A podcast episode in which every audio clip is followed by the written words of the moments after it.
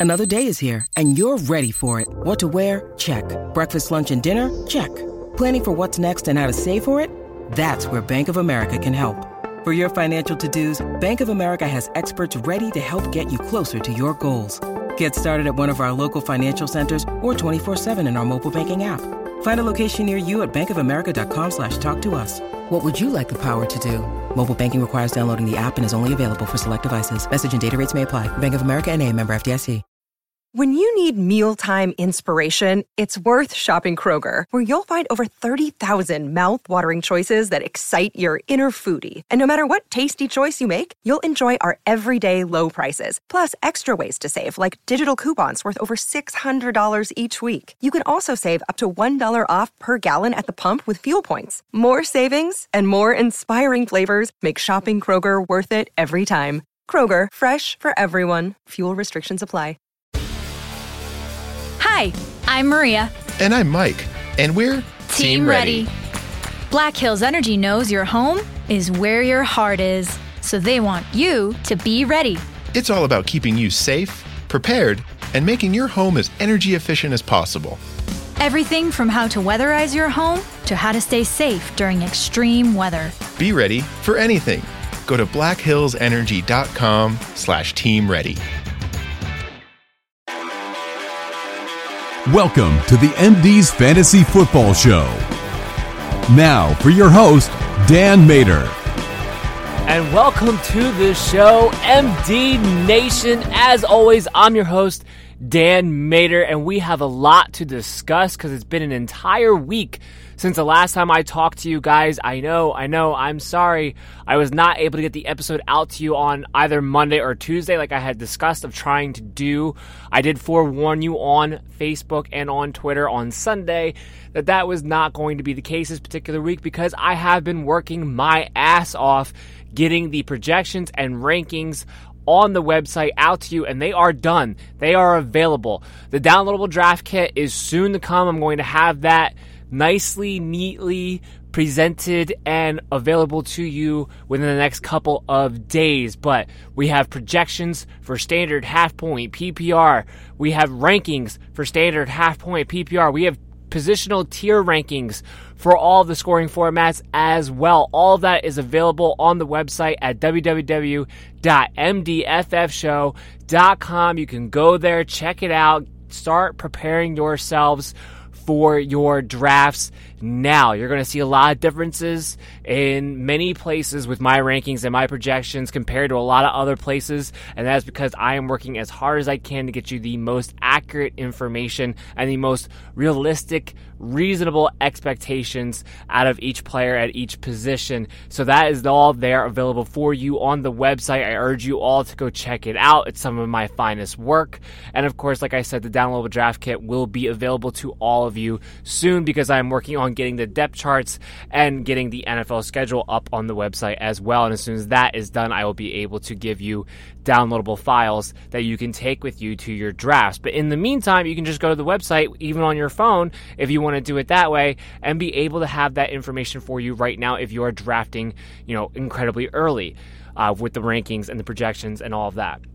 Now that that's aside, we do have to talk about something else really quickly before we get into the bones of today's episode, which will be the five best, five busts, and five sleepers of the quarterback position. And I will get into more about what that is about and how I went about putting that together in today's episode once we get into it. First, we got to talk about last week, a week ago from today, my Twitter account was unfortunately hacked. Uh, first of all, for those of you following me and received a DM message from me, I am very sorry because I would have had the spam link in it. Uh, unfortunately, I was getting locked out of my account, and the only way to fix it was to completely delete the account altogether.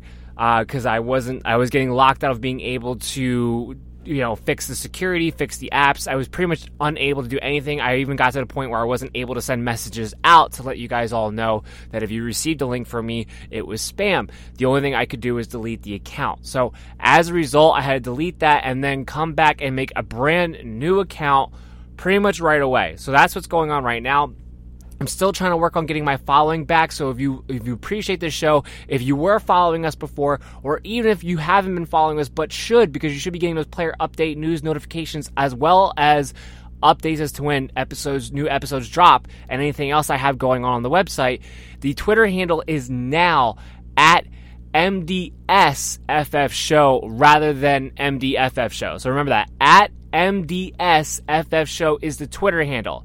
Now, everything else stays the same. Facebook is still at MDFF Show Facebook page, and the website, of course, is still MDFFshow.com. So none of that has changed. It's only the Twitter handle has become MDSFF Show. So make sure you, you know, Twitter, I'm still doing the player update notifications. That has not changed. I'm still retweeting my colleagues uh, from my different networks, Overtime Heroics, Belly Up Sports, and the Unwrapped Sports networks, any fantasy football content that they produce. So I can still be that one stop shop for you. And of course, you know, letting you know when we're doing episodes and new schedules. Now, I know we only did one episode this week, or this is going to be the only episode this week. We are going to be back on Monday because this is kicking off the new mini series. So we're back to our regular, regularly scheduled weeks.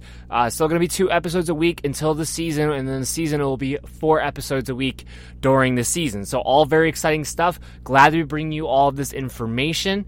Uh, so that's that's what's going on as far as that goes. Now, now we can kind of introduce you to what I'm talking about with this mini series, which so like I said, five best, five bust, five sleepers. We're doing the quarterback position tonight. We're gonna come back on Monday with the running backs. We're gonna come back on Thursday with the wide receivers, and then the following Monday we're gonna come back with the tight ends. And pretty much what this mini series is going to be all about is kind of shedding light on the rankings and projections that I put out on the website at www.mdffshow.com and comparing that to the consensus ADP rankings, meaning I've taken all of the average rankings or all the average ADP rankings from ESPN, Yahoo, CBS, NFL, Fantasy Pros, you name it. I pretty much collected all the information, made an average out of it, and that way I am covering all formats when I'm talking about this to you.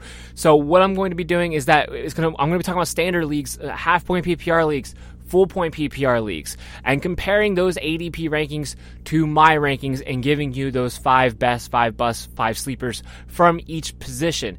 Now, in tonight's episode, we're going to be talking about the quarterbacks.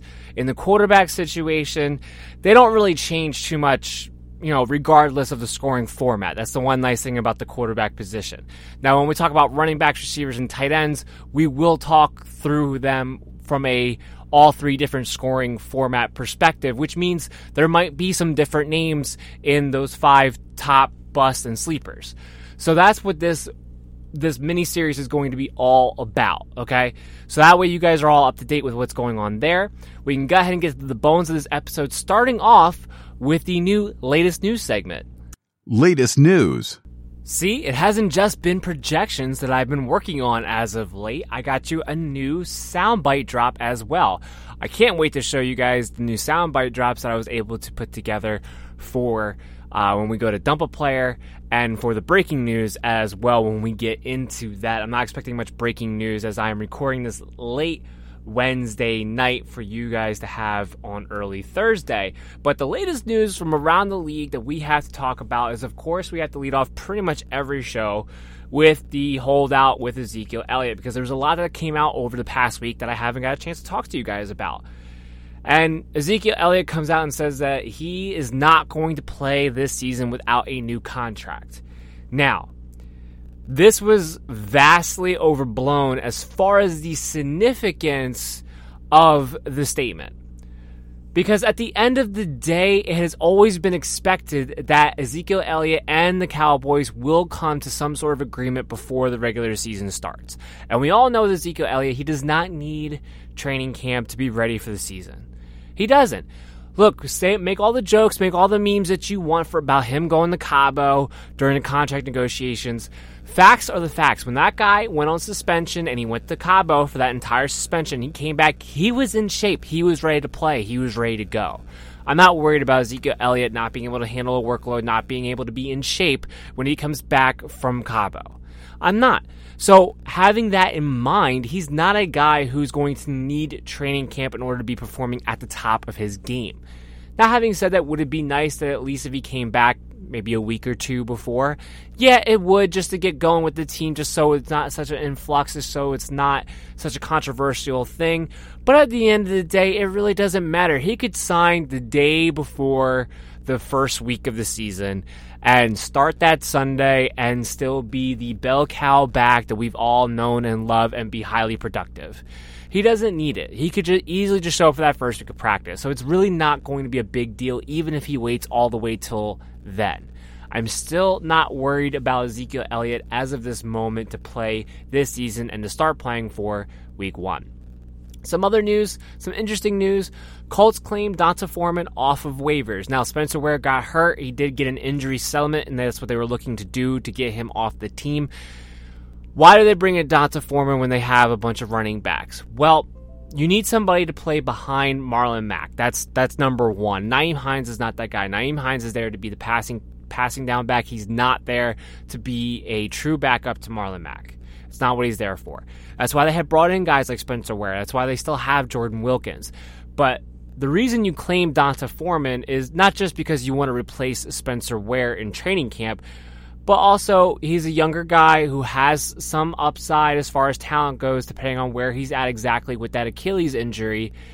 And from everything I have heard to this point, is that pretty much if they can find somebody suitable, they are willing to cut and move on from Jordan Wilkins. And I think that this move pretty much solidifies that notion. So for Jordan Wilkins, in order for him to make this team, D'Onta Foreman better not be up to snuff at the end of the day. And it better have been because he's immature and that's why Houston cut him, not because he's not performing well in the field anymore with the Achilles injury. I'm not sure. I have not been able to personally watch too much of Texans training camp, and we haven't seen the first preseason games yet. So knowing exactly where D'Onta Foreman is, how explosive he looks, is something that we don't know. That's only something we can know from coaches, from beat writers. And I hadn't heard too much about his performance. It had been up and down, but as far as explosiveness, as far as where he, whether he looks healthy, there really surprisingly had not been a lot of talk about one way or another. Not enough to be able to go on. So I just think this move is interesting in the fact of I think Jordan Wilkins is about to be moved on from, if not this season, then definitely by next year. So I thought that was interesting. Keeping with the Colts for latest news, Andrew Luck has been out of practice now for a while with a calf issue. This calf issue sprung up back in April. He did start off training camp practicing, and then he said he felt a twitch, felt like he aggravated it again. He has not been in practice since. It's been well over a week at this point. And he's not he's not expected to practice at all this week. So it's going to be 2 weeks now. Now, you can say to yourself, well, there's still 3 weeks away before the season starts. And that is true. And from everything we have heard, this is not supposed to be a major injury of sorts. He's not expected as of now to miss week 1. But this is Andrew Luck we're talking about. We've heard this before. So it just comes with some hesitancy as a owner when it comes to Andrew Luck really truly being able to believe that he's going to be okay. Because we were told for how long that he's coming back from the shoulder surgery. He's coming back from the shoulder surgery. And it was an entire year before he came back. Now, I don't think this is on that level. I don't think that this is the same case. But what I am saying is that you have to take what the Colts and what Andrew Luck are telling you as far as a timeline goes with injuries that he has been out for a while with with a grain of salt. Can't trust it. Keep your eye on this situation. I tend to lean that he will be ready to go week one, but without knowing exactly what the calf issue is, because if it is a strain, he would have been over it by now. It would not still be lingering from April. So I think we're not getting all of the information as of this moment. I do think it's significant that it will be two weeks before he's even possibly practicing again. I put possibly in quotes. So, something to keep your eye on as you're going through these drafts. I personally, as we will get into this episode, I personally have Andrew Luck up there on my board, and I'm going to talk about exactly how high up there. But it is something just to monitor. But because we're so early on in August, I'm not going to overreact and then just drop him down yet, as of yet. Because, like I said, we still do have three weeks till the season. It's just something to keep an eye on right now. last piece of latest news. There's no timetable right now for Antonio Brown. That just came out earlier tonight, earlier Wednesday night, that Antonio Brown does not have a timetable for return due to the moron's frostbitten feet. Uh, I don't know what possessed you to put flip flops on in a cryotherapy chamber session. Why you thought that would be a good idea, I'm not sure. Uh, a moron move, to say the least. I don't like calling people morons. I lie. I do. I do. But this was a moron move by Antonio Brown. And I don't like it's just very really funny to me. So and it's great cuz Hard Knocks just played the other night and we got to, you know, we got to see him. He is running. He's able to run in a straight line, which is why I think at the end of the day he will be there for week 1. I just think it's definitely disheartening that while he does not necessarily need training camp for him to be ready to play, because it's a new quarterback, because it's a new system, it would be nice if he was out there getting chemistry with his new teammates to make you feel good about going into the season. Now, at the end of the day, he's still Antonio Brown. He's still going to be the number one target. He's still going to be Derek Carr's favorite guy to go to. He's still going to be the featured weapon in the offense. So at the end of the day, I'm not going to have this situation become something that makes me go from having Antonio Brown earlier on in the third round to like he is a fourth round guy now. That's that's not going to happen. He's too talented for that. And I think the third round, frankly, is too low. I think he he should be in the second round. And I know in some platforms he is, but in a lot of platforms right now, he's going in the early third round, 10, 12 team leagues. I think that's a steal there. This is still probably the best wide receiver in football. So even though it's not the Steelers' offense, it doesn't mean he's suddenly going to fall off a cliff. We'll see with the frostbitten feet. It's very strange. I do think it is a good sign that he's at least able to sprint in a straight line, just having a hard time with breaks right now. And I'm sure they'll be able to figure something out before week one of the season. But definitely something to monitor, especially with the news of there being no timetable as of now for a return. All right, that's going to wrap up the latest news. We're going to have a break right here, come back with the five best quarterbacks, and getting the episode kicked off and started. The MD's Fantasy Football Show is proud to become the newest member of the Belly Up Sports Network. The Belly Up Sports Network is a rising star in the sports industry. After having emerged onto the scene in just a year, they have accrued a massive following with bold articles, standout podcasts, and great debate amongst followers in the forums. Sign up for their newsletter and get access to all of the information throughout the Belly Up Sports Network. Go to bellyupsports.com today to join. Be bold and stand out. Hi, I'm Maria. And I'm Mike. And we're Team, ready. Black Hills Energy knows your home is where your heart is, so they want you to be ready. It's all about keeping you safe, prepared, and making your home as energy efficient as possible. Everything from how to weatherize your home to how to stay safe during extreme weather. Be ready for anything. Go to blackhillsenergy.com slash team ready. Mary redeemed a $50,000 cash prize playing Chumba Casino this year. I was only playing for fun, so winning this was a dream come true. Chumba Casino is America's number one social casino experience. It's serious fun. With over 80 casino style games to choose from, you too could win life changing amounts of cash. Be like Mary. Log on to chumbacasino.com and give them a whirl. That's chumbacasino.com. No purchase necessary, void or prohibited by law. 18 plus. Terms and conditions apply. See website for details. The voice in the preceding commercial was not the actual voice of a winner.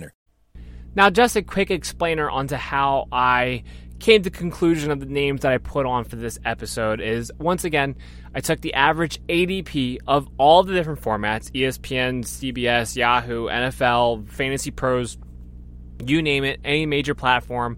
I took the consensus ADP for all of those guys and compared them to my rankings. Now, with the five bests in this segment, it's just, it's my five best. There's no real comparison here. I'm just going to give you what my top five at the position are. When we get into the bust and sleepers, that's where you're going to see the comparison of my rankings and my projections to the ADP of those players will come more into play, and we'll get in that as we go along. But just wanted to remind you guys of all of that. Now, let's start this off with number five. Shall we? Andrew Luck. We just talked about him in the latest news segment. He is my number five quarterback heading into this season. Look, like I said with the calf injury issue, that's something we're going to have to keep an eye on, without a doubt. But at the end of the day, Andrew Luck has a plethora of weapons. Not just a plethora of weapons, but fast. He's got speed everywhere on the field this year, not just in T.Y. Hilton. Now, I'm not a huge Parris Campbell fan, but I do believe that Andrew Luck is a good enough quarterback where you give him the speed and the playmaker of a Parris Campbell, he will be able to amplify his ability. And that doesn't mean that I think Parris Campbell is going to be a great flyer in fantasy football because I don't for redraft leagues, but it does help Andrew Luck. Jack Doyle coming back helps Andrew Luck having both of his tight ends be able to go to, not just Ebron, having that tight end who can block and then flare out after his block, kind of like how Gronk was always open all the time. Yeah, he has that guy in Jack Doyle. He's back again. Having Devin Funchess is probably one of the best moves the Colts did this offseason to help Andrew Luck out. I love him on the outside. I love him for an extra red zone threat. He doesn't just have to look to Ebron when they get inside the 20. He's going to have Devin Funchess to go to as well. He has a perfect complement of weapons all over the field, quite frankly. Marlon Mack, Look, we know Marlon Mack flashes. We know he's going to be good to go. He just has to stay healthy. And you give Andrew Luck an actual consistent, explosive running game behind him, play action is there all day long. Sky's the limit for Andrew Luck. He has all the weapons and the right offensive coach that he needs to be able to be in the top five and compete with all of those guys. He is somebody who's consistently going to get you that 18 to 20 points week in and week out with some 30 point games. That is your guy, but he has one of the highest floors out of any of the quarterbacks this year, and that is why he's my number five. Number four is Matt Ryan for a lot of similar reasons. Look, I like these guys when they play in a dome, and Matt Ryan and the Falcons are going to play 13 games in a dome. Now, I am not somebody who sits there and looks at the schedule and tells you that who the opponent that a team is playing in week 10 is something of note because we don't know what the teams are going to be at that point in the season. We have injuries, we have teams who are going to underperform, we have teams that are going to overperform. We have all that every single year. So that's why I don't put a lot of stock into the schedule. Not a ton. Maybe a little bit if I'm, you know, if I'm going between two players and I need a tiebreaker, maybe there. But I don't put a lot of stock into looking at the schedule, especially down the road. But I do put a lot of stock in the fact that the Falcons are going to play 13 games inside because that's a huge difference for, difference for them. It doesn't matter if they're home or away. This team in a dome anywhere is an incredibly explosive, hard to stop team. And you give them 13 games in the dome with Matt Ryan, Julio Jones, Calvin Ridley, who's going to who's expected to take a jump up in his year two. You still have Mohamed Sanu. You still have Austin Hooper. You have Devonta Freeman back and healthy and in his old system with Dirk Koetter, where he's going to get thrown the ball more as well there too. Matt Ryan has all the weapons he needs around him. And the one thing Matt Ryan has that he has not had since being an Atlanta Falcon is an offensive line. This is going to be one of the top eight, possibly five offensive lines in the NFL this season between the draft picks that they made and the free agency signings that they acquired. That's going to be a huge difference for this offense in general. He's going to have all the time in the world. Play action is going to be there, and he has all of his weapons this is going to be sky's limit for Matt Ryan as well to duplicate what he did a year ago, which was be a top three quarterback. There's no reason he shouldn't be there again. Number three, number three, I have Deshaun Watson. It's pretty simple with Deshaun Watson. Look, he doesn't have the greatest offensive line, it's true. But because this guy can throw for 4,000 yards and rush for 5 to 600 and give you 4 to 6 rushing touchdowns with a passing touchdown total in the high 20s, maybe low 30s if Will Fuller and Keke Coutee were to ever stay healthy along with DeAndre Hopkins. It's possible. Those guys would have to stay healthy, which has been something that's been very hard to this point to do, but it's possible. The potential is there. But he's going to have a safe floor because of the rushing. Last year, Fuller was out. Coutee was out for most of the year. He went back to having pretty much just Hopkins all year long behind a terrible offensive line. He got hit and sacked more than any other quarterback in the NFL. He still finished. Still finished as the number two and three quarterback, depending on what scoring format you're in. And when I mean that, I mean with turnovers. Because there's some leagues out there that don't calculate turnovers in the same way, which actually brings me to a good point. So when you go through my projections and my rankings, I am calculating it in the standard way, which is turnovers are minus two, interceptions are minus two, fumbles are minus two. So just keep that in mind as you're going through the projections and the rankings. that They are the industry standard way of scoring and projecting. So just a little tidbit for you there. But Deshaun Watson finished top three, and he had every reason not to. He didn't even have as promising of a season as he does look to have this season. Now, look, Fuller and Coutee could still get hurt. The offensive line is still not good. But what we saw from him last year, I feel pretty good about is his floor. It is his floor.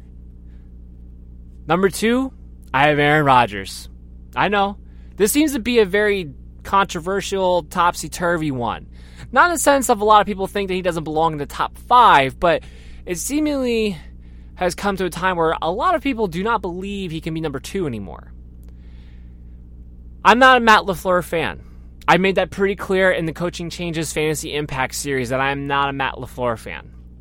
However, I just don't see how this offense could be as dysfunctional as it was a season ago under Mike McCarthy. It would be very difficult to do because that's how bad it was. Mar- Marquez Valdes Scantling is going into year two and developing into a better wide receiver. Geronimo Allison was already a pretty solid wide receiver, and then he got hurt.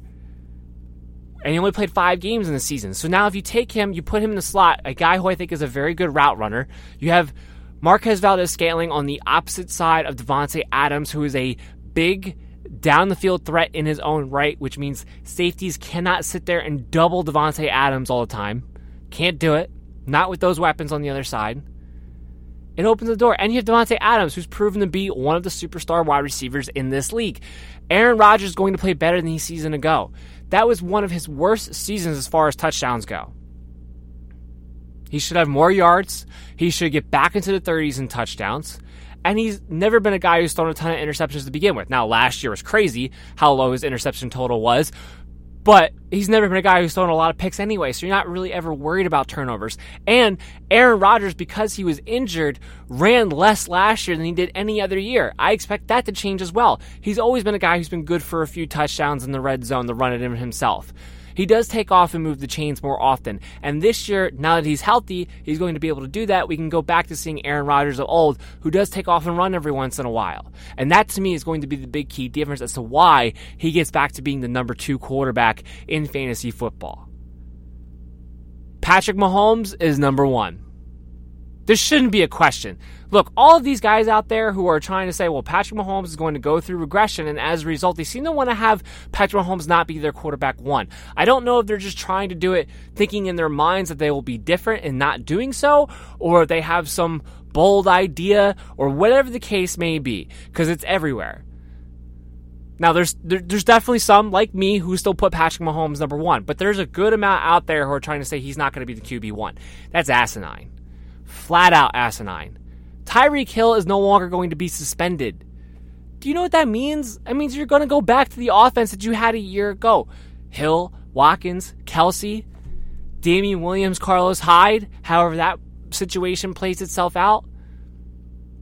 Patrick Mahomes heading into his second year starting, third year in the league. You think he's not going to get better? Now, I'm not saying his numbers are going to be 50 touchdowns like they and almost 5,000 yards like they were a season ago. That could come down or over 5,000 yards. But if it's 4,700 yards to 4,900 yards, if it's you know 10 less touchdowns to 12 less touchdowns, 38 to 40, that's still going to be QB one. And the biggest thing that we had did not see out of Patrick Mahomes a season ago, that he does have the ability to do, by the way, is run. He's fast. He ran a 4 6, guys. There's not some slow dude back there. He didn't take off and run because that's how good he was throwing the football. He gets in situations, he can use his legs too, and I expect to see his rushing totals go up a little bit more than they were a season ago. So I don't get this whole. Yes, yes, his numbers are going to regress because they are video game numbers. There's only three quarterbacks in history to throw 50 touchdown passes in a single season. Yes, his numbers are going to regress in that sense. That doesn't mean he won't be the QB1. He could have lost 12 touchdowns last year and been the QB1. So just keep that in mind. Do you, in standard 10, 12 team, half point, full point PPR leagues, do you want to draft in the second round? Probably not because there's no need to really take a quarterback that high. He would have to really throw for 50 touchdowns again in order for you to get return back on your investment in that situation. But back into the third round, fourth round, yeah, pull the trigger. QB one. There's no reason he's not going to beat the speed on that team alone. I don't know what Hardman's going to give them from a statistical perspective as far as, as that goes as a rookie wide receiver. But his speed alone being added on the t- on the field as a, a third receiver who can run a 4-3, borderline a 4-2. What defense in the league has the amount of speed that they have to match up with with that Chiefs offense between Sammy Watkins, Tyreek Hill, and Hardman? Who? Who has that speed? And then you got Travis Kelce on top of it? They're going to be just fine. This is still going to be the number one offense in the NFL. Patrick Mahomes is still going to be the number one quarterback in fantasy football. There's no reason to even doubt that. We're going to take a quick break right here. Come back on the other side. We're going to have the five bust quarterbacks for you. Tired of spending hours upon hours on research for your drafts, but still want the excitement of having something on the line while watching the game? Well, join the Thrive Fantasy app where they have streamlined the process for you to make it easy and fun to play along. Use promo code MDFF when you sign up with a $10 deposit and receive an additional $10 for free. Again, that's promo code MDFF. So the five bus is where we do need to talk about how I kind of went about doing this with my rankings and the ADP average rankings from across all the platforms. And basically, what I went around looking for, and, and you can imagine, it's pretty much common sense, is you know what guys do I have ranked and projected much lower than you know the average ADP consensus from all the platforms. Now, with the quarterback position, it was a little bit more difficult. And really, at the end of the day, I have to say I probably only have actually four busts. I don't really have five, but I did make the list five. And I think at the end of the day, it will make the conversation at least interesting. And I plan on getting lynched a little bit on Twitter and on Facebook, but that's fine. That's why we do this, right? To have the conversation, to, to bang it all out before our draft so we all are in agreement or at least have a good idea and a logical argument in our head as to why we like or dislike certain players. So it's all good. And I expect to get a lot of pushback on this list in particular because I have a couple names on there that I think people are going to kill me for. But I'm okay with it and I have the arguments for you as to why. And that's the whole point. So a couple of these guys in here weren't huge drop offs. Like I said, with quarterback position, there's just there's not as many guys to choose from. Uh, there's not as many guys playing. So doing five best, five bust, five sleepers is it's a little more difficult at times to get those guys. When we go to running backs, when we go to wide receivers, especially since they those rankings and projections drastically change from you know standard, the half point, the full point PPR. We'll have a lot to talk about that, and a lot of those guys will be more significantly lower, or when we get to the sleepers, higher, and that will be something to really be able to compare. We do have a few for the quarterbacks though. And five busts, starting off with my number five, being my least of the five busts. And by the way, before I say it, I know, cliffhanger, but before I say it, just because I call you a bust does not mean I think you're going to suck this season. So definitely want to put that qualifier out there before I, I say this list. It doesn't mean I think you're going to suck. I just say all I'm saying is that I think that you're going to perform lower than the ADP that you are currently at. Sometimes in some players in some situations, it does mean I think you're going to suck. And I will be sure to tell you Mary redeemed a $50,000 cash prize playing Chumba Casino this year. I was only playing for fun, so winning this was a dream come true. Chumba Casino is America's number one social casino experience. It's serious fun. With over 80 casino style games to choose from, you too could win life changing amounts of cash. Be like Mary. Log on to chumbacasino.com and give them a whirl. That's chumbacasino.com. No purchase necessary, void or prohibited by law. 18 plus. Terms and conditions apply. See website website for details. The voice in the preceding commercial was not the actual voice of a winner. The difference. But in this situation, for my number five quarterback, it's more of I expect to him to perform lower than what his average ADP is across the platforms, and that is Baker Mayfield. Yep, I said it. Baker Mayfield, the Cleveland Browns, one of the most hyped guys going into this season, one of the most loved guys going into this season for fantasy football purposes, and if you're a Cleveland Browns fan, for your franchise purposes, is number five on my bust list. Now, this would be the guy that I was saying that I kind of put on here just to make it five, but we'll go with it. So, right now, his average ADP across all the platforms is fifth overall. 68 is, eh, well, I'm sorry, fifth out of the quarterback position, 68th overall out of all the players. So basically, the average ADP is saying that they expect Baker Mayfield to be in the top five of quarterbacks. I obviously do not agree. I have him number nine. He's QB nine to me. Now, I'm still saying Baker Mayfield's going to be a top 10 quarterback. I'm still saying he's going to be a QB one. So I want to make sure that point is clear before I get too much feedback on this on the social media because I'm still saying he's going to be good. I'm still saying he's going to be a starter for you week in and week out. I'm not saying he's going to suck because he has too many weapons to suck. But I do think this idea that he's going to be number five is a slap in the face to the other quarterbacks that I have in front of him. For, and a lot for good reasons. Look, Baker Mayfield, yes, he's heading into his second season with Freddie Kitchens, where he played really well in the second half of the year. But the big Achilles heel that comes with Baker Mayfield is the turnovers. He had a lot of turnovers last year, and he didn't play a full 16 game season. And I have him projected for 17 interceptions alone this season.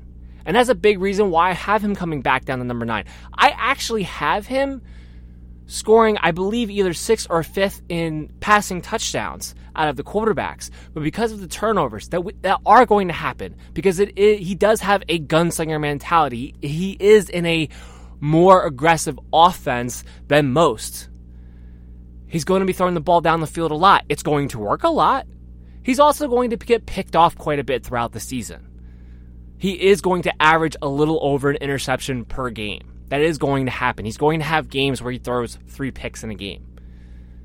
It's just set up that way. His mentality and this offense is just set up that that's going to happen. And it's something that you have to keep in mind. Plus, on top of it, look, he has a ton of weapons. This is true. But he still had games last year where he only threw for 225 yards. It wasn't all pie in the sky all the time like I said, I'm not trying to make a big argument here that he's going to be a bad player. Again, like I said, I have him number nine, QB nine. I still have him in top 10. He's 88th overall for me, meaning in 10 team leagues, he's a ninth rounder. In 12 team leagues, he's an eighth rounder. Or I'm sorry, 10th rounder. Like, just relax. I still have him pretty good. But I don't believe he will be a top five quarterback this season. Andrew Luck, Matt Ryan, all those guys I listed off to as my top five best quarterbacks. I don't see a scenario in which Baker Mayfield eclipses those guys this year. I don't see it. I love Odell Beckham, but this is still a new wide receiver going to a new place in a new system. Sometimes it takes a little while to get the chemistry going and to get on the same page. We've seen it time and time again. I don't know why Antonio Brown besides the besides the drop off from Ben Roethlisberger, Derek Carr, which there is one, one of the biggest drop offs I see when people talk about Antonio Brown is the fact that he's going to a new system, a new place. But no one seems to care about that when they talk about Odell Beckham. Some of it is warranted. I understand the argument to some of it as to why you wouldn't care as much, but to not care at all is a little odd to me even if it is in a promising system with a aggressive offensive coordinator in a promising offense. I get all that, but it's still a new place in a new system, and sometimes it can take a little bit of while before you can hit the ground running. That's all I'm saying. That's all I'm saying. QB nine, not QB five. Number four on the list, Sam Darnold. This one's a more of a, eh, I know, but his ADP is 26. I have him ranked at 30th. Yeah, I have him ranked at 30th. I have guys who are not expected to play 16 games this season ranked ahead of Sam Darnold. There's a lot of reasons as to why. A lot of reasons as to why. And the reason I even kind of bring Sam Darnold up in this situation, because I don't think a lot of people, or hopefully nobody, will be drafting Sam Darnold. I do think he's going to be on the list for a lot of people as a waiver, as a possible streamability quarterback. Remember, it wasn't that long ago. It was just back in the spring that some people thought he could be a top 10. Some people thought he was going to take the leap this year to be a superstar. And that was after we knew about Adam Gase being the head coach. So it wasn't that long ago that Sam Darnold was getting a lot of hype. Now, a lot of people have cooled off since then, which is good. So now he's not getting drafted like he maybe would have had this been the springtime. But I do think a lot of people are still going to have him on their waiver wire list for streamability. And I'm, no, no, don't do it. Don't do it. I know he had a nice little run there at the end of the season where he was competent, and that's fine. Adam Gase is going to make him a dink and dunk quarterback. There's not going to be a lot of room there. I know there's been a lot of reports right now coming out that Robbie Anderson's running a full receiver tree and Adam Gase is moving him all around. And guess what? I used to hear about that all the time. I used to hear that about DeVante Parker this time in training camp. You know, the guy Adam Gase refused to play outside of last year. Last year, Adam Gase made it clear that he had no love for DeVante Parker anymore. But all the years leading up to that, all I heard was DeVante Parker's all over the place. DeVante Parker's moving over here. DeVante Parker's moving over there. Season time comes. Where's DeVante Parker? Nowhere. Adam Gase doesn't use the outside wide receivers. He only uses the slot guys. Jamison Crowder, Quincy Enunwa, who hurt his groin in practice, BTW. We don't know how long he's going to be out. That's what he does. Check downs, the running back, Le'Veon Bell. But that doesn't mean that means there's not going to be a ton of upside for Sam Darnold to be able to go to. Even though Robbie Anderson is probably one of the best deep ball flyers in the entire league, he's going to be utilized like Kenny Stills, which means once every five games he might have a big game. It's not going to be good enough. So Sam Darnold shouldn't even be on your streamability list. Number three, and this is the one where I think I'm definitely going to hear about it on Twitter and on Facebook. And frankly, I can't wait because this is one I'm standing tall on. Kyler Murray is my number three bust of my quarterback position. He really could have been my number one, but he's my number three bust on a quarterback position. His ADP is 12. Overall, he's going 103rd. But more importantly, fixating on the quarterback position, his ADP is QB 12. So if you're in a 12 team league, he's a starter week in and week out for you by that ADP. That is ridiculous. Ridiculous. I am sick and tired of hearing all of this love and hype for Kyler Murray. He's a rookie quarterback going into a rookie head coach offensive system out of college. That we've seen before, by the way. It's not reinventing the wheel. It's not like when Chip Kelly came into the league. So cool your jets on that one. We've seen the air raid before. It's a bad offensive line. It's a receiving corps that outside of Larry Fitzgerald is full of rookie wide receivers and one second year wide receiver. It's a team that does not have a proven tight end. Charles Clay has been done and over the hill for years. Ricky Seals Jones has had, had his opportunities to prove that he can be a playmaker on the field and has not been able to do so, and so far has been nothing more than an athlete. He has David Johnson. Yeah, He's David Johnson. He's got Larry Fitzgerald. Josh Rosen had David Johnson and Larry Fitzgerald. Now, look, the offensive system, the offensive coaching is going to be, you know, night and day better than it was a season ago, rookie or not. I, am not saying it won't be.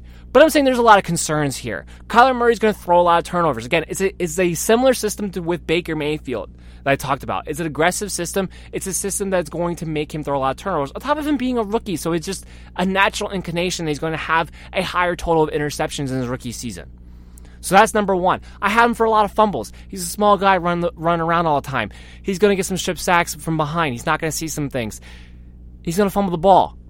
So I have him being a little bit of a turnover machine this year. So that's number one. Number two, he's not going to run for a thousand yards. And I am sick and tired of the people who are sitting there like he's Michael Vick. He's not. He's not. He's not Michael Vick with the Patrick Mahomes passing ability. That's not what he is. He's not baby Jesus. So we need to stop acting like he is. He hasn't even played a game in the NFL, and I have to hear about how this guy's somehow the savior. Sick of it. Sick of it. Sick of it. Sick of it. There's a lot of things on this Cardinal team that's not good. Not good. Will Kyler Murray have a stretch like Josh Allen, like I talked about before, will have like three games where he goes over 30 points? Yes, I expect that to happen at some point during the season. If you can nail down when that's going to happen in the season, my hat is off to you. My hat is off to you. Outside of when they get to play San Francisco, because that's a little too obvious. But yeah, he's probably going to have a stretch of three games, maybe four, where he's going to have like the 25 and 30 point games. That'll happen because he does have dual threat ability. He does have an aggressive offense. So it will set up that way. But majority of time, that's not going to be the case. Best ball leagues, DFS, you want to take the shot on him? Go right ahead. Absolutely. Redraft? No way. Not on a week to week basis, not with him being my only quarterback on the roster. If you are going to take the flyer on Kyler Murray, do yourself a favor and get another quarterback with a safe floor that you can pair with him. So in certain matchups that are, don't look promising, you can go to that other quarterback. I'm fine with that. I'm fine if you want to platoon him. But when you're saying that this guy is expected to perform as a top 12 quarterback, which in 12 team leagues would mean a quarterback one week in and week out, that means you're saying that you could play him and he could be an expected starter and put up expected starter numbers for you on a week in, week out basis, meaning you don't necessarily have to have another quarterback. And to that, I say false. Absolutely, positively false. And the numbers are there. Look, they could be drastically better than they were a season ago. Do you really think that this Arizona Cardinals offense is going to be as good as it was under Bruce Arians this season? I don't. The offensive line still sucks. They're not going to put up that high of numbers. They're going to be somewhere in between. Somewhere in between makes them QB 21, which is where I have them. Can't wait to hear about that on social media after this episode's over. Number two on my list is Drew Brees. Now, this one, it's a little bit tighter, but the reason I have him number two is because his ADP right now has him as QB7. And that would suggest that he's not just a starting quarterback in 10, 12 team leagues every single week. He's a high end one. And that, I would argue. I have him ranked 11th, going 98 over, overall. So I think 10 team, 12 team leagues, he is QB1, 10 team leagues, he's teetering on that back end territory. But he's another guy who I would rather have him pair up with somebody. I would rather have somebody who, anytime he's going to be on the road or outside of a dome, I want to be able to play somebody else. And it's not all just because of Drew Brees, by the way. If you really watch these these these games and you watch what Sean Payton does, he calls a different game when the Saints are on the road. He plays much more conservative, much more I want to ground and pound, run the clock out, play with my defense when he's on the road. When he's home, he's all about bringing it wide open, being aggressive. So it, it's not all Drew Brees' fault when it comes to that home road split, but regardless, either way, it still results in bad production on the road. So I don't know how you can have a guy who eight games out of the season, or I should say seven games out of the season, because I will play him against the Falcons in Atlanta because that's in the dome. So I will do that. So seven games out of the season where I'm going to want to think about benching you and have him be QB seven overall. Those two things just don't go hand in hand together. Yes, they added Jared Cook with Michael Thomas, and that was a good weapon to have. But as I talked about before, just because Jared Cook had a really good year last year, A, it was inconsistent even last year, but B, that's the first good year he's had throughout entire season for how long? Do we really think that that's exactly what Jared Cook was, what we saw a season ago, or is he going to revert back to what he used to be, which is a huge disappointment? I don't know. I still don't love whoever the other receiver is going to wind up being with Mike, uh, on the other side of Michael Thomas, whether it's Trey Quinn or Ted Ginn. I don't love either one of them. So it's still going to be predominantly you have Michael Thomas, you have Alvin Kamara, and while that's great for them, and while Drew Brees can compete for a top 10 quarterback spot, it doesn't really put him in the position to definitely be inside the top 10, which is where they have him, and can set you up to fail on quite a bit of games. So that's why I have him number two. My number one bust is Russell Wilson. Few reasons here. Russell Wilson, A, he always has a shitty September. Four games right off the bat, you can't play Russell Wilson. You can't play him in September. You can't start off the season with the guy that you took as your QB1. His ADP is QB8. Overall, going 86. I have him ranked at 14th, 104 overall. 14th. I have him throwing for 30 touchdowns, and I still have him ranked 14th. That should tell you something. That means he has a floor. He does. Between his rushing ability and the fact that he just has a knack for throwing a good amount of touchdowns throughout the season, even when it makes no sense because none of the, none of the numbers line up when it comes to Russell Wilson. The the average time that they get into the red zone and he throws he, throw, he throws a touchdown, it, his average touchdown per pass is way higher than everybody else's. It's way higher, but he doesn't have the yards to go with that. He's not he's not going to throw for four thousand yards. It's not going to happen. And his rushing t- his totals have been uneven the past couple of years. He's the number one guy. He is in the mid of all the quarterbacks. 14th. 14th. You're QB2. They have him at QB8 overall, making him well within the top 10. So it's a similar situation with Drew Brees, where I have these guys rated, let's say, ahead of Kyler Murray. Kyler Murray is probably the guy I have the biggest difference on as far as where his ADP is and where my rank for him is. But at the same time, it's still at 12. You're still at that teetering situation where you might draft a second quarterback just based off the ADP there. I'm telling you, you have to, but you might do it on your own even if I wasn't here to tell you. These guys, Drew Brees, Russell Wilson, these guys, you're taking them with the expectation you're going to start them week in and week out. I'm telling you, you can't do that. Can't play Russell Wilson in September. I don't know. I don't know wh- how many years in a row he has to suck in September for you guys not to play him and not and not to draft him as your lone quarterback. But I guess it has to be a, one more year again. I don't know, but you can't play him. He doesn't do well until October, November, December, and then yes, you can play him. Then that's when he picks up his game, but he doesn't have this crazy potential. He's been solid year in and year out, but last year he finished outside the top ten. Just something to think about. Just something to think about. All right, we're going to take a quick break right here. We're going to come back on the other side, talk about my five quarterback sleepers. The MD's Fantasy Football Show is now partnered with the Unwrapped Sports Network. Unwrapped Sports Network has a top notch sports blog covering all sports all the time with a team of talented writers. You can also visit their podcast page to listen to this show and several others covering multiple sports. Sign up for their newsletter and never miss a thing at unwrappedsports.com. Again, that's unwrappedsports.com. Now, this is the segment that everyone has the most anticipation for. And that is the sleepers. Everybody wants to know who's the sleeper. Who's a guy that I can get for a value that no one else is going to be able to get and be able to way outperform his expectation from the average ADP? That's all everybody wants to know. So I got a good list for you here. And I'm pretty proud of it. And I think that if you abide by this list, you are going to get some great value out of the quarterback position.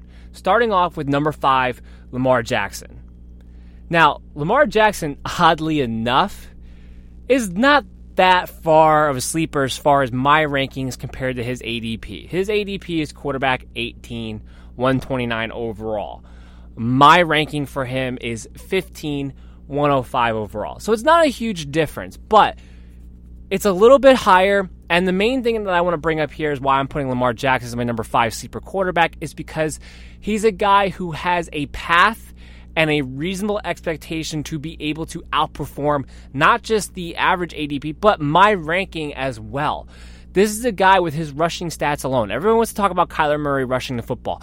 Lamar Jackson and Cam Newton are probably the only two quarterbacks to have a legitimate shot at rushing over 100 times this season. How much over 100 times can be called into question, but there's a very good chance Lamar Jackson is the number one rushing quarterback as at least, at least as far as attempts go. Most likely yards and touchdowns as well.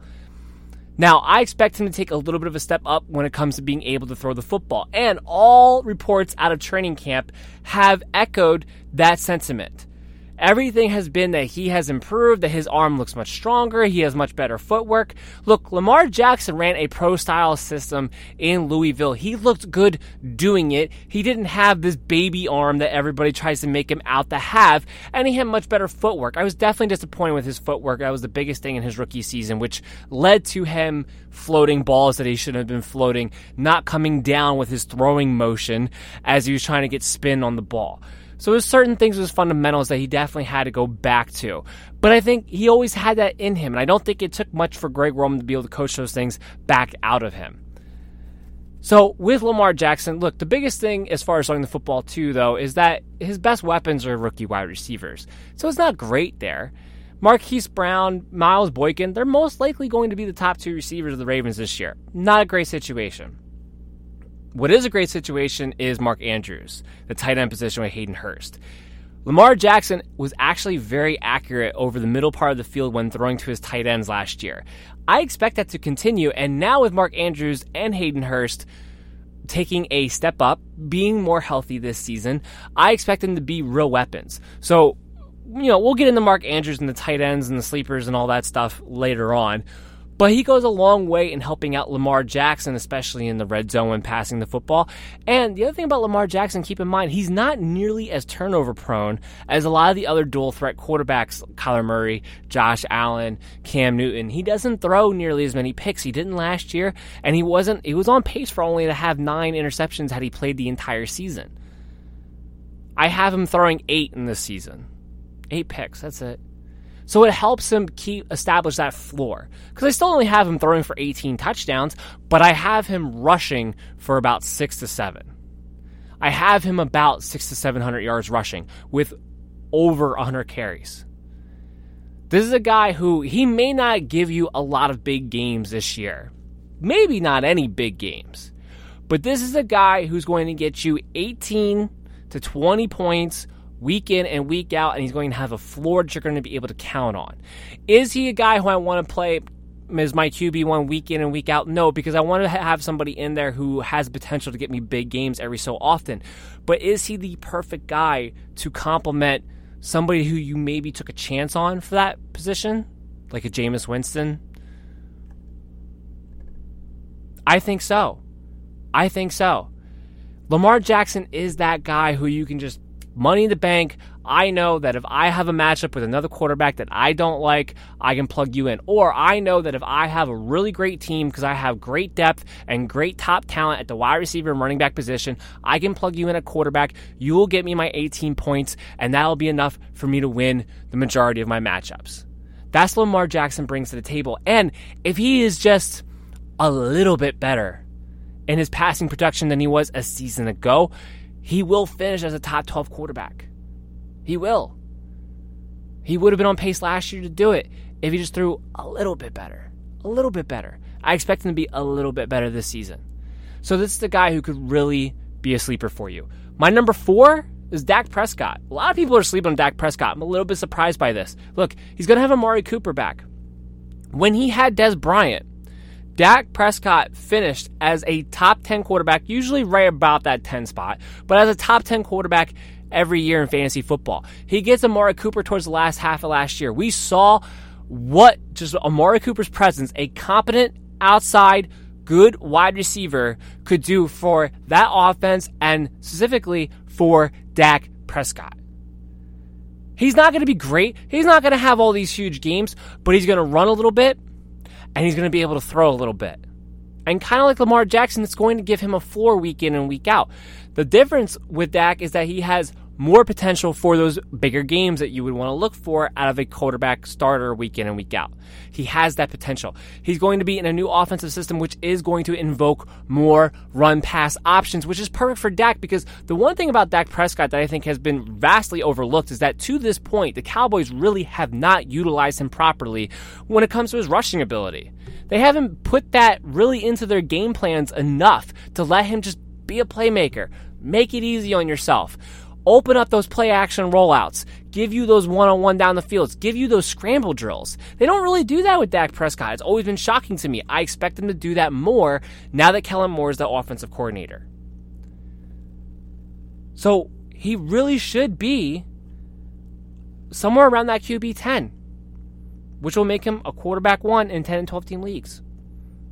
His ADP right now is 17. I have him ranked 12. So I'm much higher on Dak Prescott. Carson Wentz is number three. I am tired of hearing about Carson Wentz being injury prone. He had two major injuries that were very flukish in the way they happened and happened on contact. It wasn't non contact injuries. His muscles and ligaments were not worn too thin. He was hit on the football field. It happens. He's not injury prone.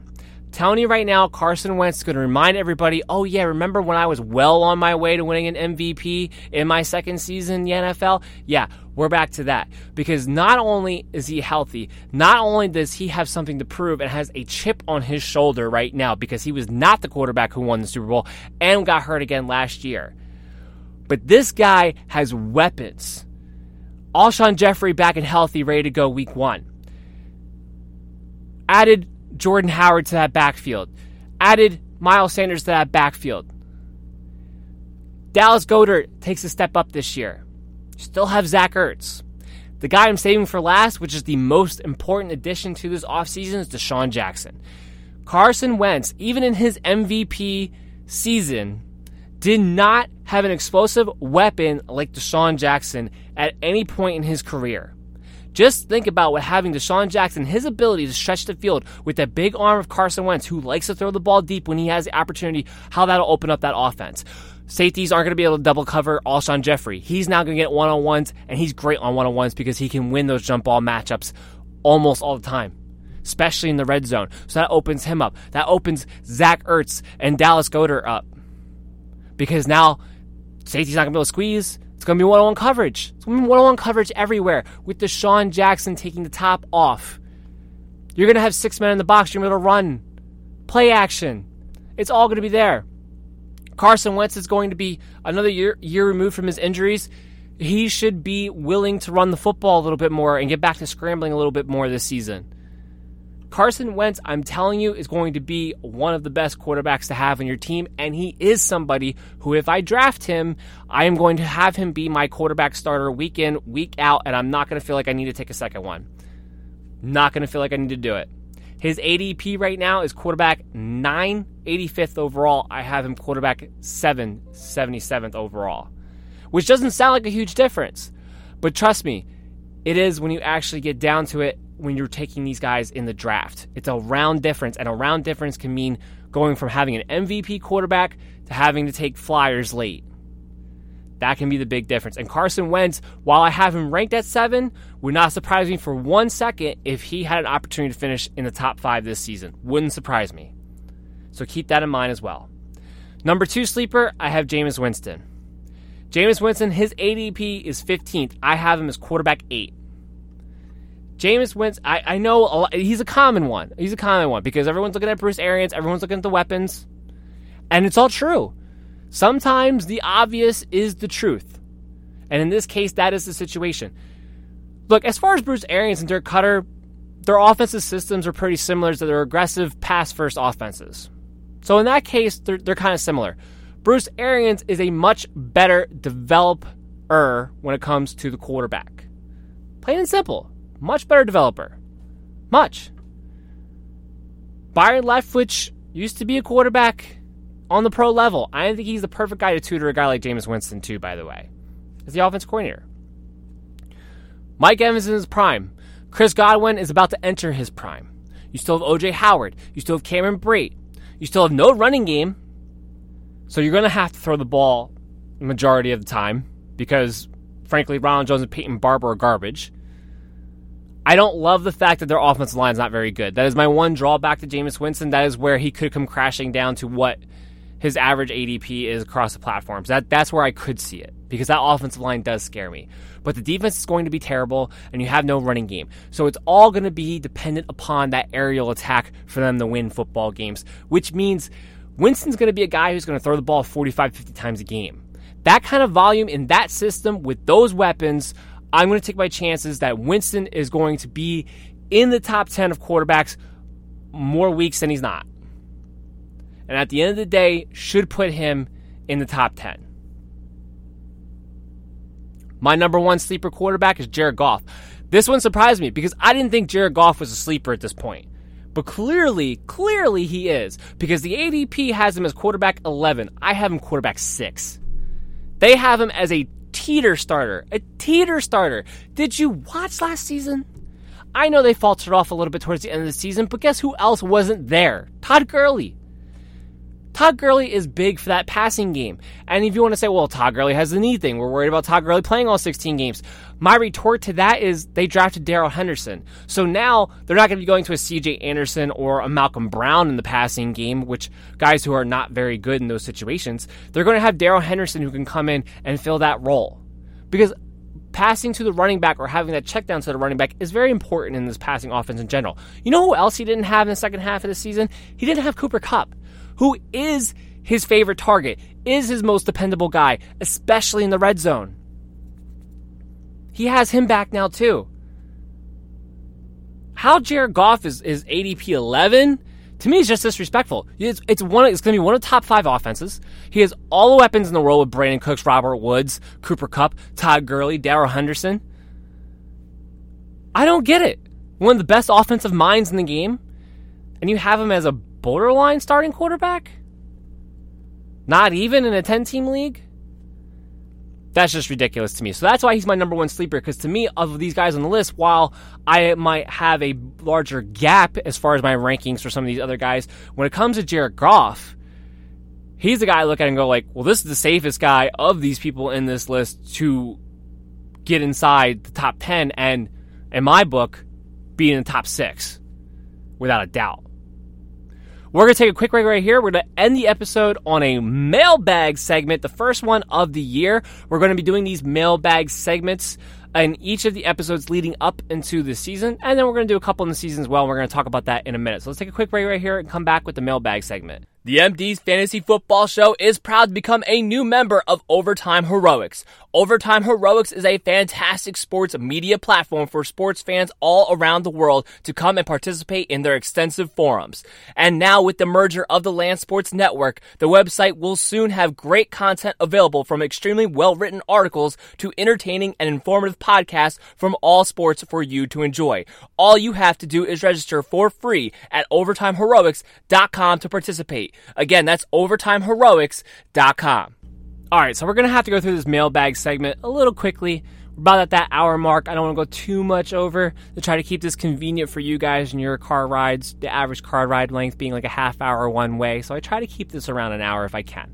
But just real quick, this is the first mailbag segment that we are doing for this season, so I do want to go over it a little bit. I announced it on Twitter and on Facebook that this was going to be happening. It's kind of a last second decision by me. I wanted to get this going, get this moving. So I am going to have a mailbag segment to end the episodes for this entire mini series. So when we do the running backs on Monday, we do the wide receivers on Thursday, and then we do the tight ends on the following Monday, I'm going to have mailbag segments. Um, I'm not going to do an episode on defensive kickers. Nobody wants to listen to me talk for an hour on defense and kickers, you know, sleepers and busts and whatnot when it comes to that. So we're not going to do that. We're just going to do running backs, wide receivers, and tight ends. How you can ask me questions, and this stays true throughout the season because remember, during the season, on Thursdays and Fridays during the preview episodes, I do a mailbag segment as well where I'll answer any fantasy question you have for me. It could be a start sit could be and in this in this part of the year a lot of it's strategy valuing guys and stuff like that during the season trades you know whatever your fantasy question might be how something should work fab whatever whatever the case may be i am here for you and the way you can ask me all of these questions is you can tweet at me on Twitter or DM me at MDSFF Show. You can hit me up on Facebook posts or direct message me there as well at MDFF Show. You can go to my website, www.mdffshow.com, go to the contact us, and you can send me a direct email. Now, the one thing I will always do is that anytime you answer, you ask me a question, I will answer every question that I get asked. I promise you, I will get to you, definitely without a doubt. The ones who I don't are usually the ones that I've chosen to be on the show, and I'll usually send you a comment saying your question will be answered on the show. So that way you listen in and then you'll get the answer through here. That's pretty much how I have this set up and how I have it working. So today's going to be the first one. I'm only going to go through a few. I had a few more picked out. So the ones that I didn't answer, I told you going to be on the show. I will answer you later on. I only want to get through a few here because, like I said, I don't want to go too much over here. But that's how it's going to work in the future and throughout the season as well. So keep that in mind. That's another reason why you should be following me on all of my social media and checking out the website on a regular basis. All right, let's get to the first group of questions. So Clutch Crew Sports on Twitter asked me, is it worth drafting Zeke and Melvin Gordon with their holdout situations. When do you think their holdouts will end? Is this another Le'Veon Bell situation? So we've been talking about this over the past few episodes for the most part in the latest news segments because I've been talking about Ezekiel Elliott and Melvin Gordon, their holdout, and what I think for the most part. And my position has not changed. I do truly still think that both of these guys will be there week one. Now, like I said, I believe it was last Monday's episode. I said that if you want me to choose between the two, which one I'm more confident in, I'm more confident that Zeke will be there week one than Melvin Gordon. But I still think they'll be there week one at the end of the day.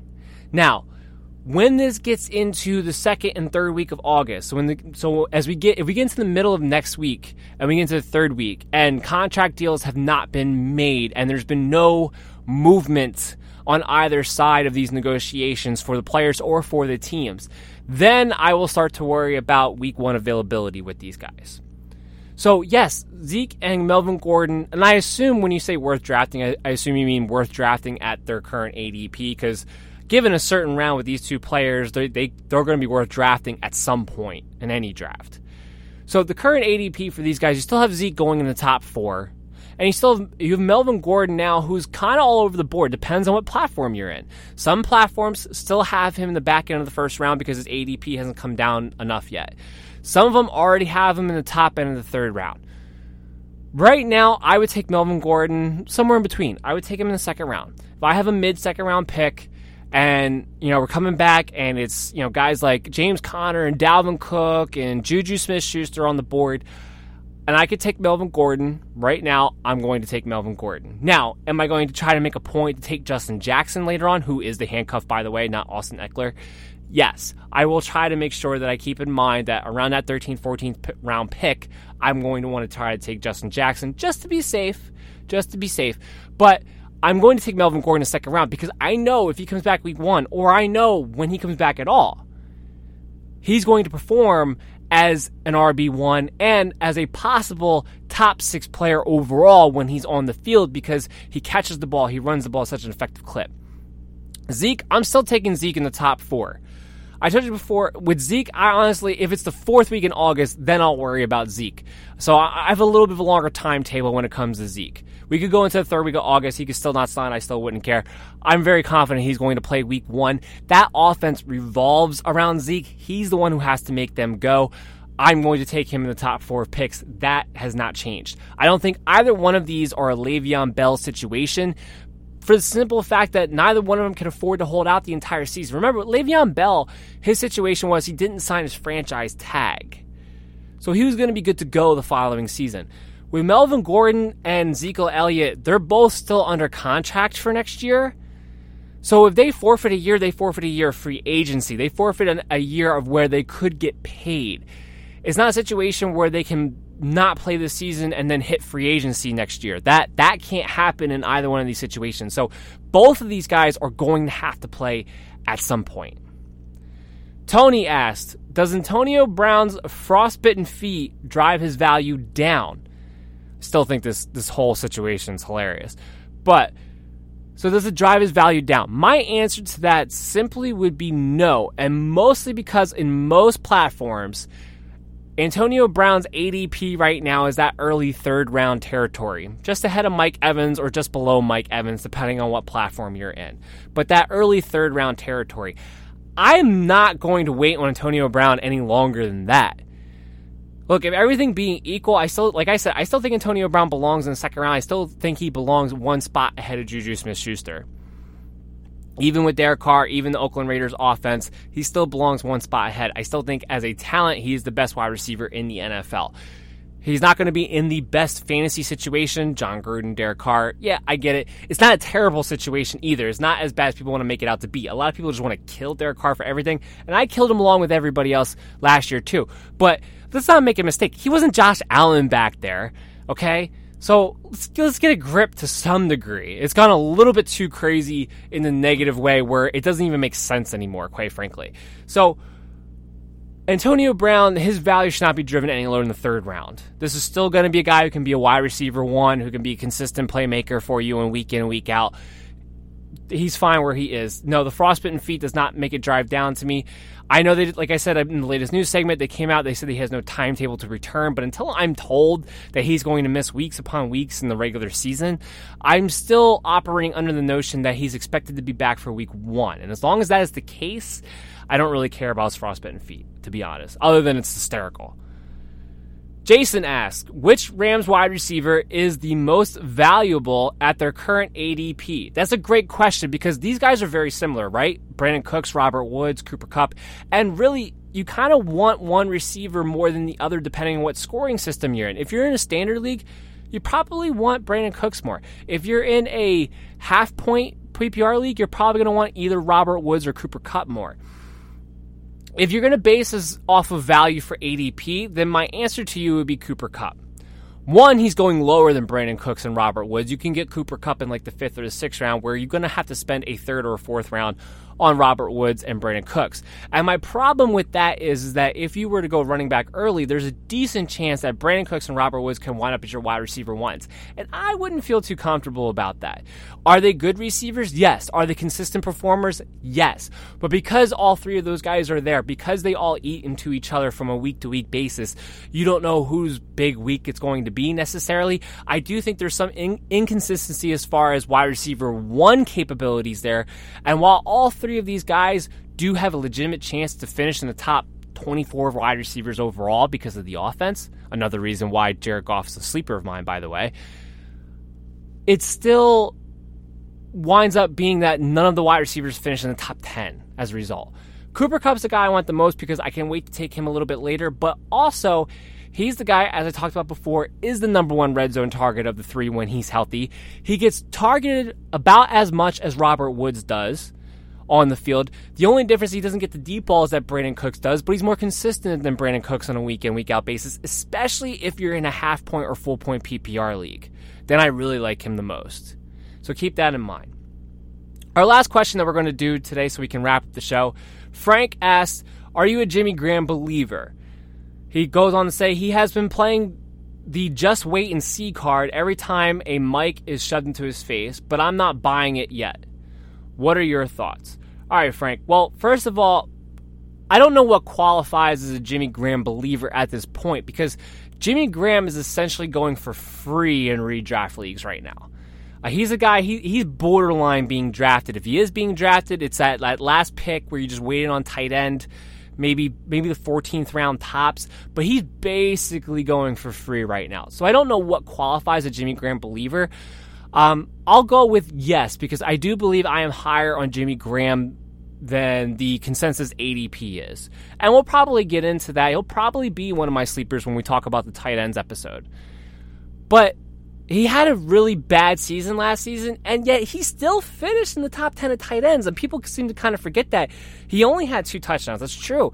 But he did get targeted on a consistent basis. And if you're in PPR leagues, he still finished kind of up there. He still was involved enough where he was a competent tight end start for you week in and week out. He didn't get the touchdowns that you were hoping for. And with the new system with Matt LaFleur, yes, they didn't use the tight ends that much in that system with the Rams, but even with no Delanie Walker last year, the tight end group for the Tennessee Titans was actually a pretty decent one had they been molded into one tight end. Had they been molded into one tight end, they would have been a top 10 tight end. They would have been a top 8 tight end, actually. So I do think that there is potential for Jimmy Graham to have a decent season this year and be a top 10 tight end guy that you can take for almost free in the back end of your drafts. Jace Sternberger is not going to be a guy who's going to be a factor this season. Next season, most likely, but not this season. I'm not really worried about anybody else in that roster right now either, aka Marcedes Lewis. So I do think somebody else besides Davante Adams is going to have to establish themselves as a red zone target. I don't see who else that's going to be outside of Jimmy Graham. So I'll say yes, I'm a Jimmy Graham believer in the sense of I think he has value being that he's borderline free and that he almost has nowhere to go but up as far as production goes, especially in the red zone. That's going to wrap up today's show. I had a great time with you guys. It will not be a week before you hear from me again. I will be back on Monday with the running backs five best, five bust, and five sleepers. Make sure you check me out on Twitter. Remember at MDSFF Show, on Facebook at MDFF Show, on the website www.mdffshow.com. You can also find me on any one of my networks websites, OvertimeHeroics.com, BellyUpSports.com, or UnwrapSports.com. And also make sure you listen to the podcast. Radio Public is the preferred app of the MD's fantasy football show for you to go to, but we are available to you on almost every platform Spotify, Stitcher, Google Play, Apple Podcasts. You know, you name it, the MD's Fantasy Football Show is widely available to you. So please tune in, download, please if you are on, on apple please support the show by giving it a five star reviews on there because that is huge for the show i really appreciate that that's going to be all for me today. I will see you guys next time.